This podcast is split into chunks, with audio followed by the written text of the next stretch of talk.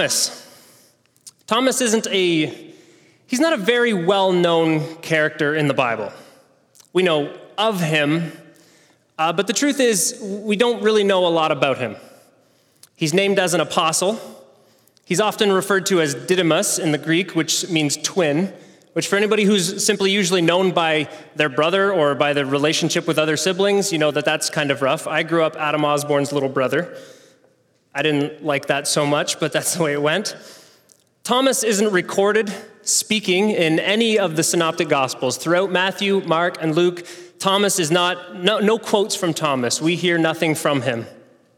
But Thomas, through that, though the little that we actually do know about him, he has earned the nickname the Doubter. Doubting Thomas, Thomas the Doubter, somewhere, something like that. Now, nobody wants to be called the doubter. Like, nobody really wants that nickname, right? Like, if somebody just called Derek the doubter, that's rough. Nobody really wants to be called that. Thomas is only recorded to have spoken three times in Scripture, all of them in the Gospel of John. And if we only had the first three Gospels, Thomas, well, Thomas would be just another name.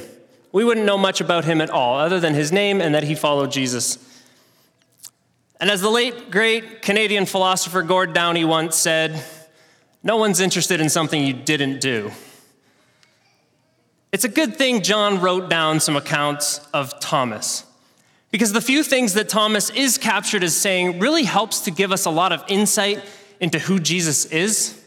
The passage we're going to look at today has influenced the need for and lent a lot of weight to shaping one of the ancient church creeds, the Nicene Creed, which we'll talk about in a minute. And this creed is very is still very incredibly influential in shaping what we know and what we believe about who Jesus is. Of course, as well as God and the Holy Spirit, but so some of what Thomas said has helped us give us insight into what the what the disciples, what the other disciples were probably collectively thinking in certain particular and rather pivotal moments even.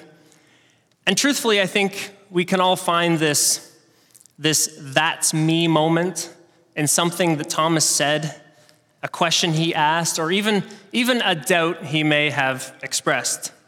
So this morning we're going to be looking at the third recorded time that Thomas spoke.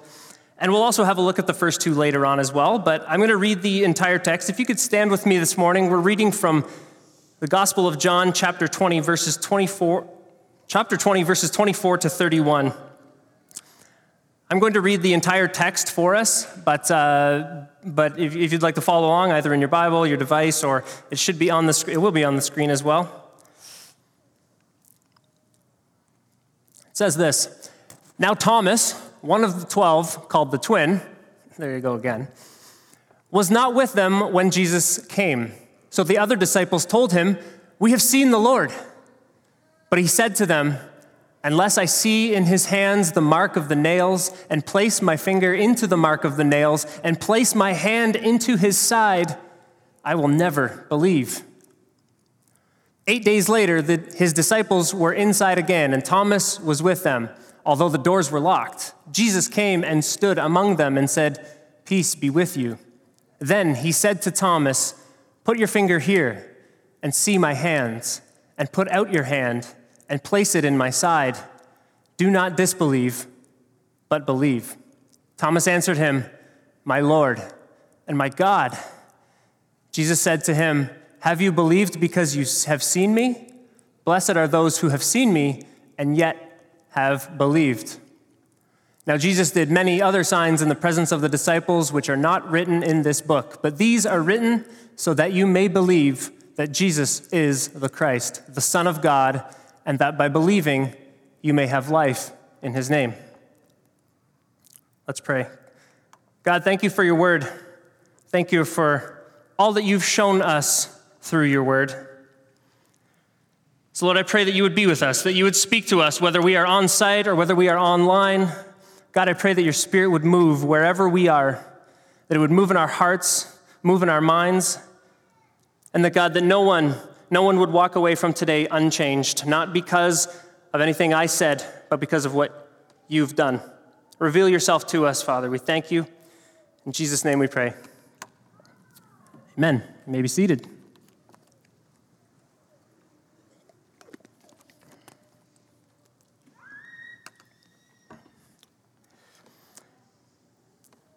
To understand this encounter with Thomas and Jesus just a little bit more, we first must understand the, the weight and the absolute importance of the physical resurrection of Jesus.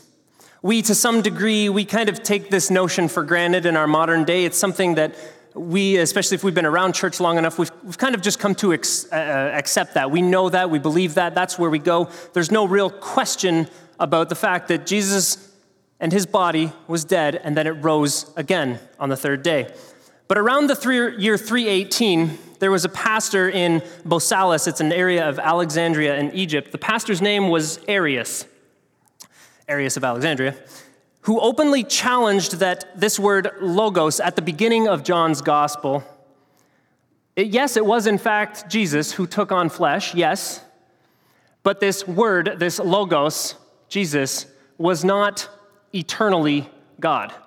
This was the false teaching. And this also spurred on a belief that Jesus' resurrection was merely spiritual in nature. It has given, given rise to um, lots of false teachings. Gnosticism is one of them.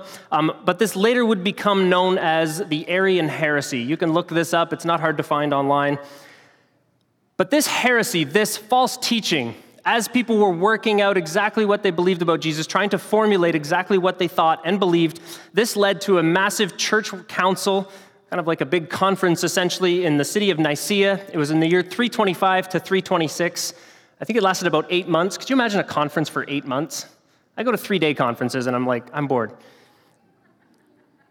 But which, this is where, it, throughout, through this council, we get a number of things, a number of documents, but one of them more specifically is called the Nicene Creed, and it has outlined in detail what we believe about who Jesus is, not just what he did, but about his person. We know now, obviously, this, uh, this heresy is a false teaching. John's gospel, in fact, paint this perfect picture at the beginning that this word, this logos, takes on flesh and, in fact, is and was God this, and came as flesh, as the God man, Jesus Christ himself. He's crucified, his body is resurrected, and his disciples, Thomas, is able to touch him, which kind of brings us back full circle to the story of Thomas now. Thomas was not content that Jesus' resurrection may have simply just been spiritual in nature. It wasn't that Jesus is just his spirit, if you will, rose from the dead, but his body was raised. Thomas wasn't content. He had to touch the holes in his hands. I have to touch the side, his, the hole in his side. I have to see this. I have to know for myself that Jesus indeed came back from death. There may have been some doubt in Thomas's mind. It's kind of obvious. But if I had to be really honest with myself, if some of my buddies came in after we just saw somebody crucified and said, "Hey, guys, he's alive." Might be a little doubt in my mind, too. Maybe that's the skeptic in me, I don't know, but I might, I might be a little doubtful as well. And I think if we were really honest with ourselves, there's a lot of us in this room and online that might say, No, I got to see it. Nah, okay, I, I believe you, but I've got to see it for myself. Thomas had to know. Thomas had to see. Thomas had to feel. He had to know for himself brings us to the reality of the resurrection.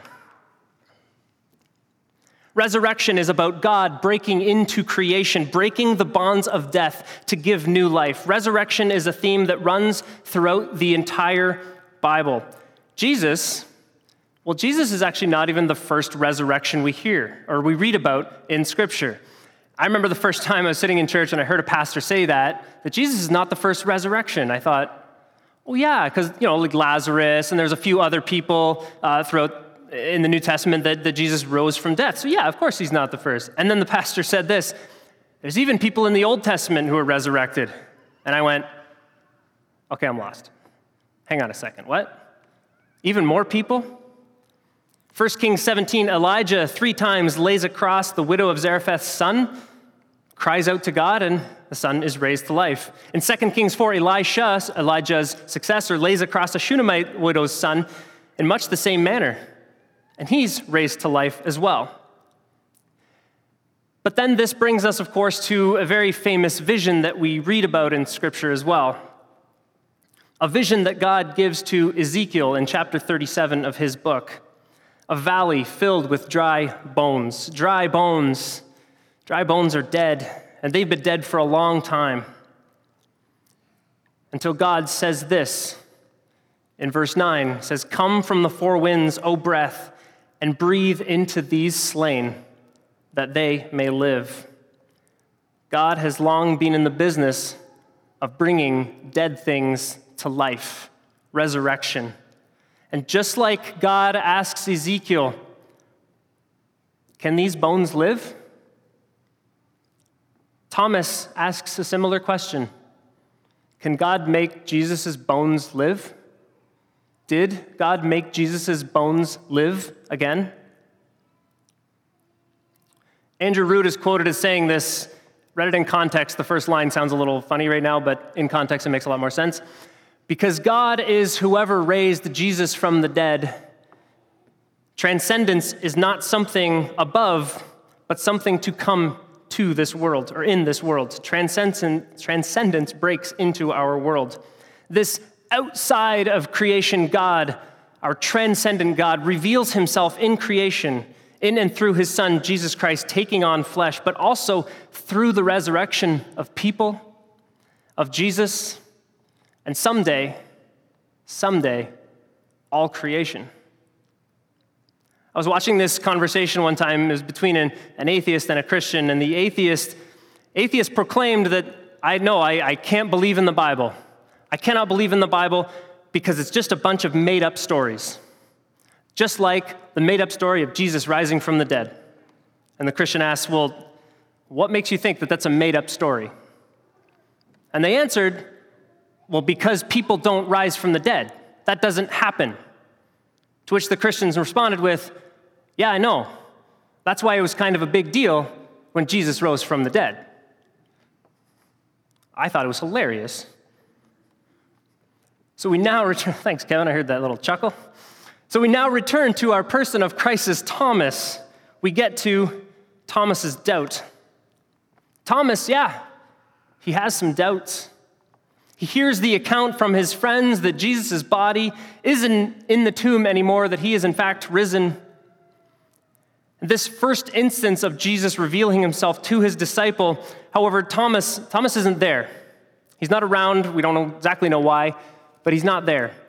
But not surprising, though, because many of the disciples, after Jesus' death, they kind of dispersed and they went back to their old lives. Some were fishermen and doing whatever they did. They escaped just, just probably just in case hey, what if the authorities catch on to, I was following this guy around? I, I don't want the same fate as him. I'm going to go back to catching fish or whatever I was doing. So, yeah, you know what? There was some doubt in Thomas's mind, but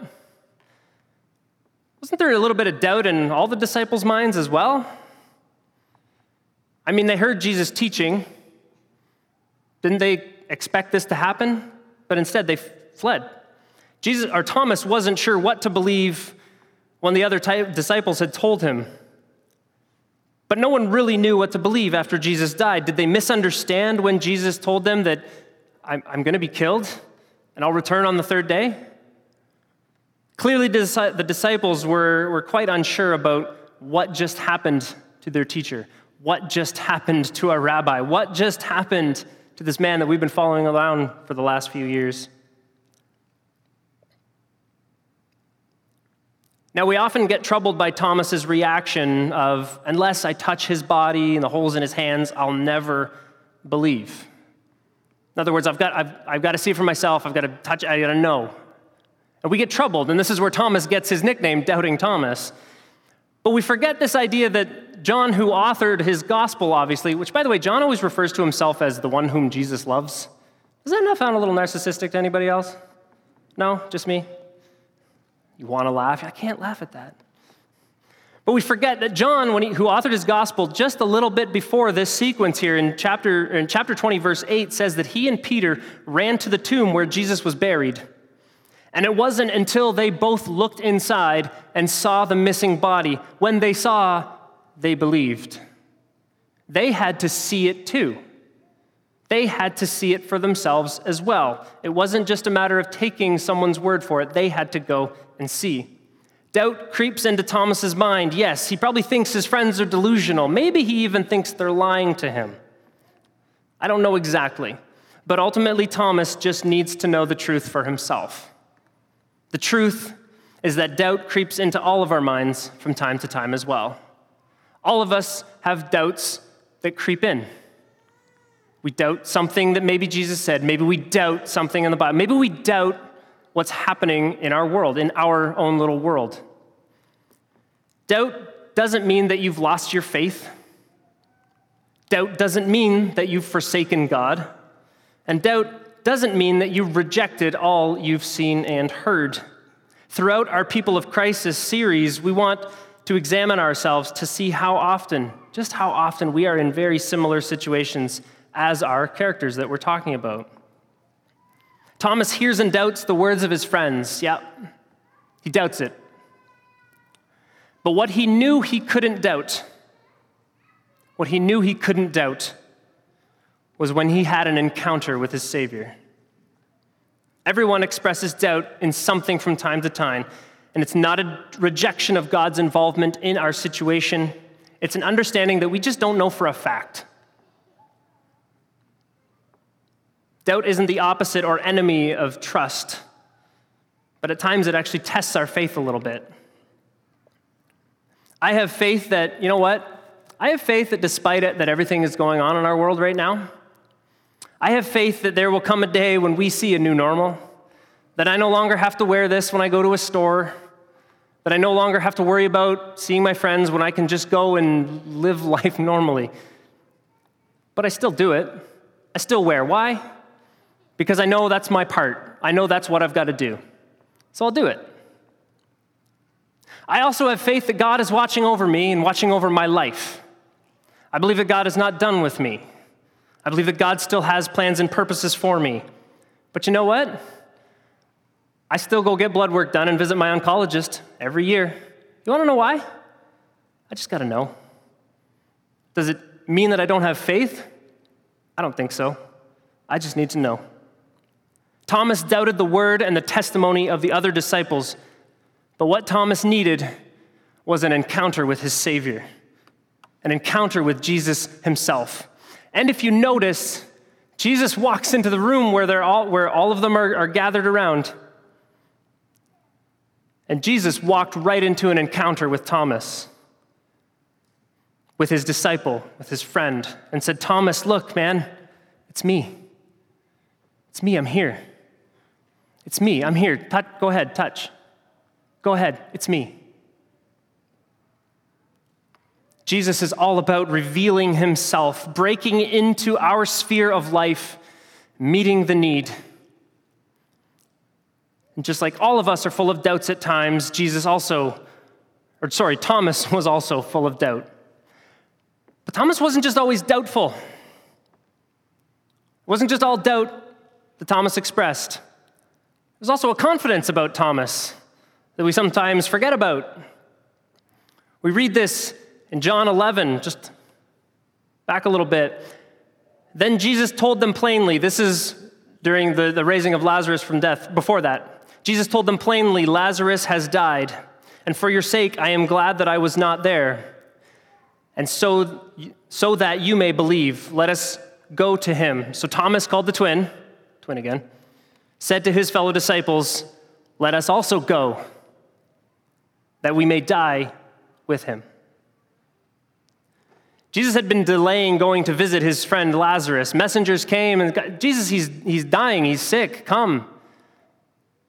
And just to shorten it, basically, Jesus like, not yet. Now we're going to hang out here. The disciples, Jesus, like, what are you doing? He's our friend, let's go. No, not yet.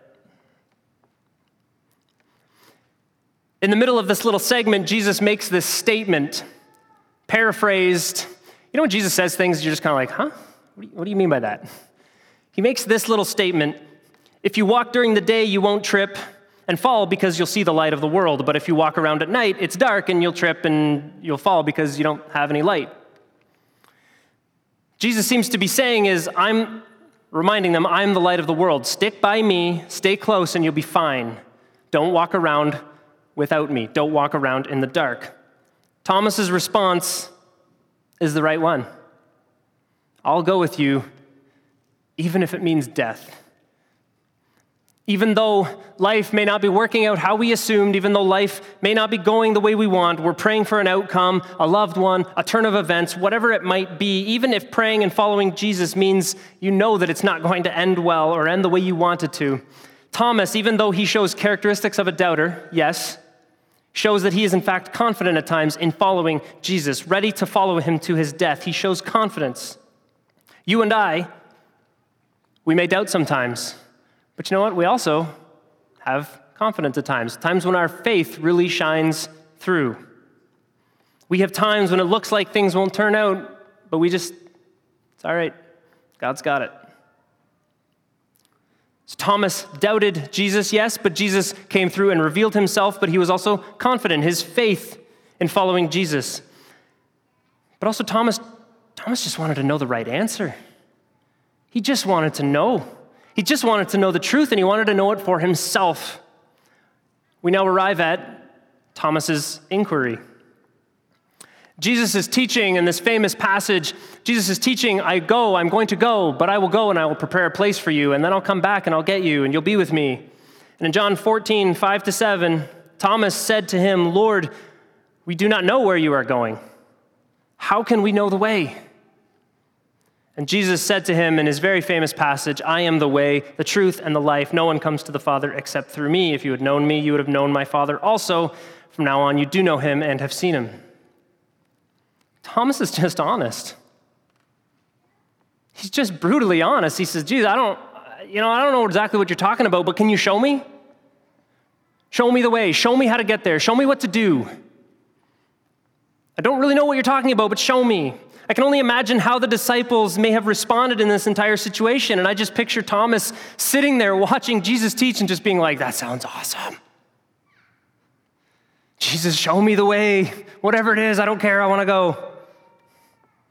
Thomas only wanted to hear about and know what Jesus was calling him to do. Jesus, tell me what to do. I'm there. I wish I said that more often in my own life, just being honest. He acknowledged that he simply didn't know, so he just asked the question Show me, where am I supposed to go? And when he saw what it was that he had to believe, he only wanted to know that, that it was the right answer. And after Jesus' resurrection, Thomas refused to believe in its reality unless, yeah, he, he has to touch. His conditions need to be met, which they were when Jesus showed up. And his confession then his confession when Jesus shows up, Thomas says, My Lord and my God. By the way, Thomas is the first person in John's gospel to use the word God, theos as, it's, as it is in Greek, when referring to Jesus. His confession is very explicit.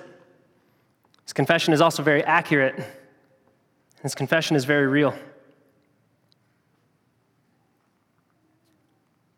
Which brings us now to the revealing of resurrection. Thomas had questions like we all have questions. And Jesus didn't shy away from revealing to Thomas the reality of who he was and is. Instead of condemning, instead of condemning, rather, Jesus intentionally proved it, showed up, and showed that he had fulfilled exactly what he had promised. One small portion of text that we haven't quite covered yet are those last couple verses in John 20. Which, by the way, any Bible nerds out there? John 20, 31 was, some scholars believe, was actually the original ending of John's gospel, and that he wrote chapter 21 later and added it to his book. Um, and if you read the last couple, cha- or couple verses of both chapter 20 and 21, they're remarkably similar.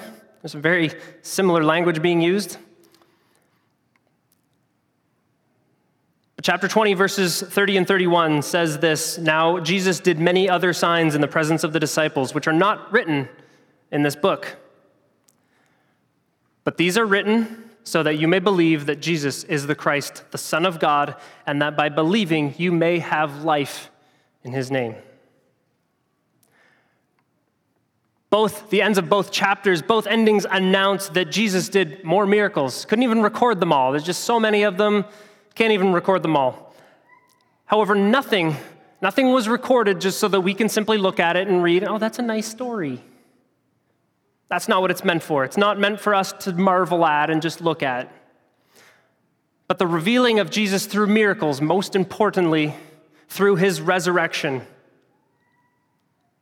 is there so that we would believe that Jesus is the Christ, the Son of God, and have life through him.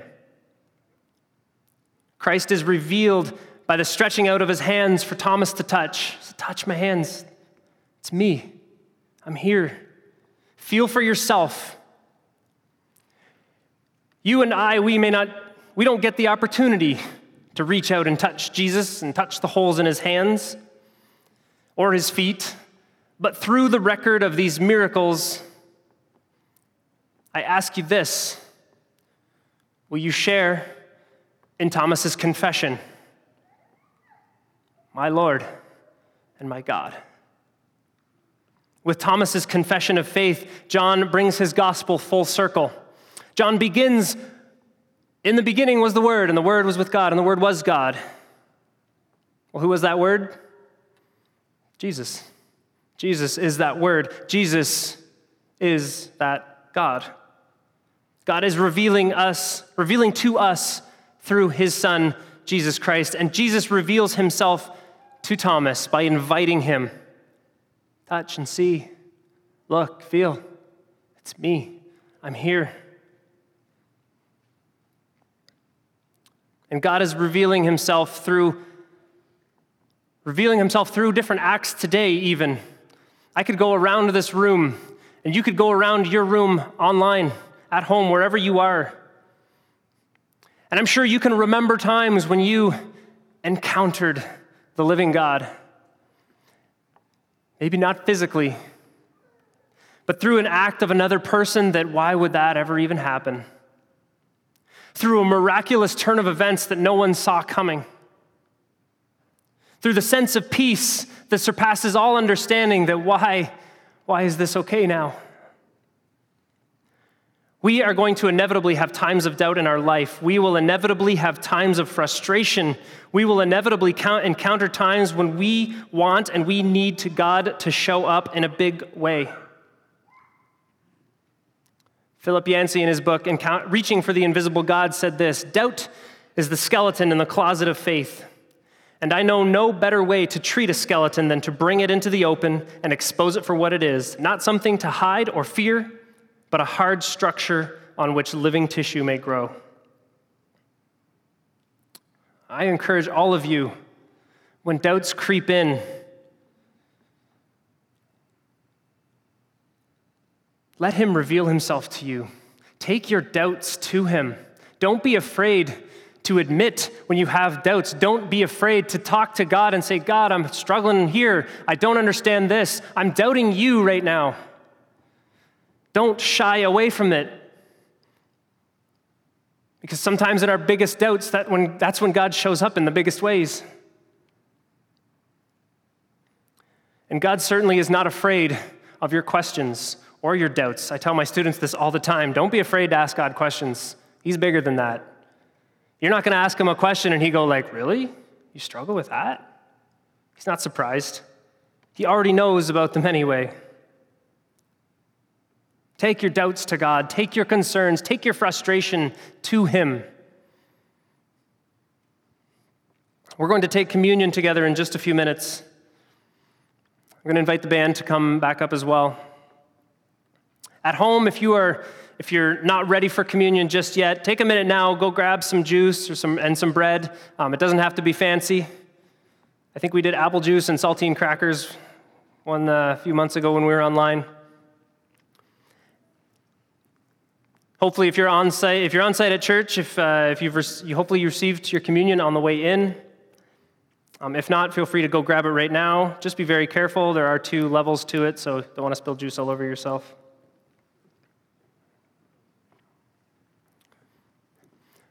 I want you to take just a couple of minutes while the band plays. Two minutes. Two minutes, just two minutes to be honest with God. Two minutes to be brutally honest with God. Lay it all out there. Hold nothing back. There was a lady at my last church that every Sunday that we saw her, there was just, she just seemed upset every time. And I remember there was one Sunday I went to her and I said, Sister, how are you today? And she responded with, God is good. And when I finally got up enough confidence to try to prod a little bit more, because that was the same answer every Sunday, I said, No, sister, I know God is good. You don't have to remind me of that. How are you doing? I know God's good. That's, that's, how are you? And you see it on her face. She started to, started to tear up, not like a full out, you know, crying session in the foyer, but she started to tear up. And the truth was is that she was struggling a lot. Her and her family had just moved to Canada, and she moved here so her kids could have a better life. And where she was from, she was a pharmacist. She was doing, she, she had a degree in everything, and, and that's the field she worked in. And then she moved to Canada, and she was working at a Shoppers Drug Mart. By the way, that's not a bad job at all. You're like one of the frontline workers now, so good for you, honestly. But she was working and she was just struggling because life was not what she pictured it to be. wasn't what she expected. She had expectations for this move and for her family and for herself and for her kids, and it just it wasn't right. And through our conversation, she had confessed and she said, I've never expressed all these troubles to God before. I've been holding it in. So she said, Why? You think God doesn't know already? Do you think for a second that God doesn't care? Do you think that any of your doubts are a surprise to Him? Maybe you just need to express it. You need to get it out there. Reflect on the time when you doubted. Reflect on times when your faith was, was soaring, if you will. God has never been surprised by one of the prayers of his people.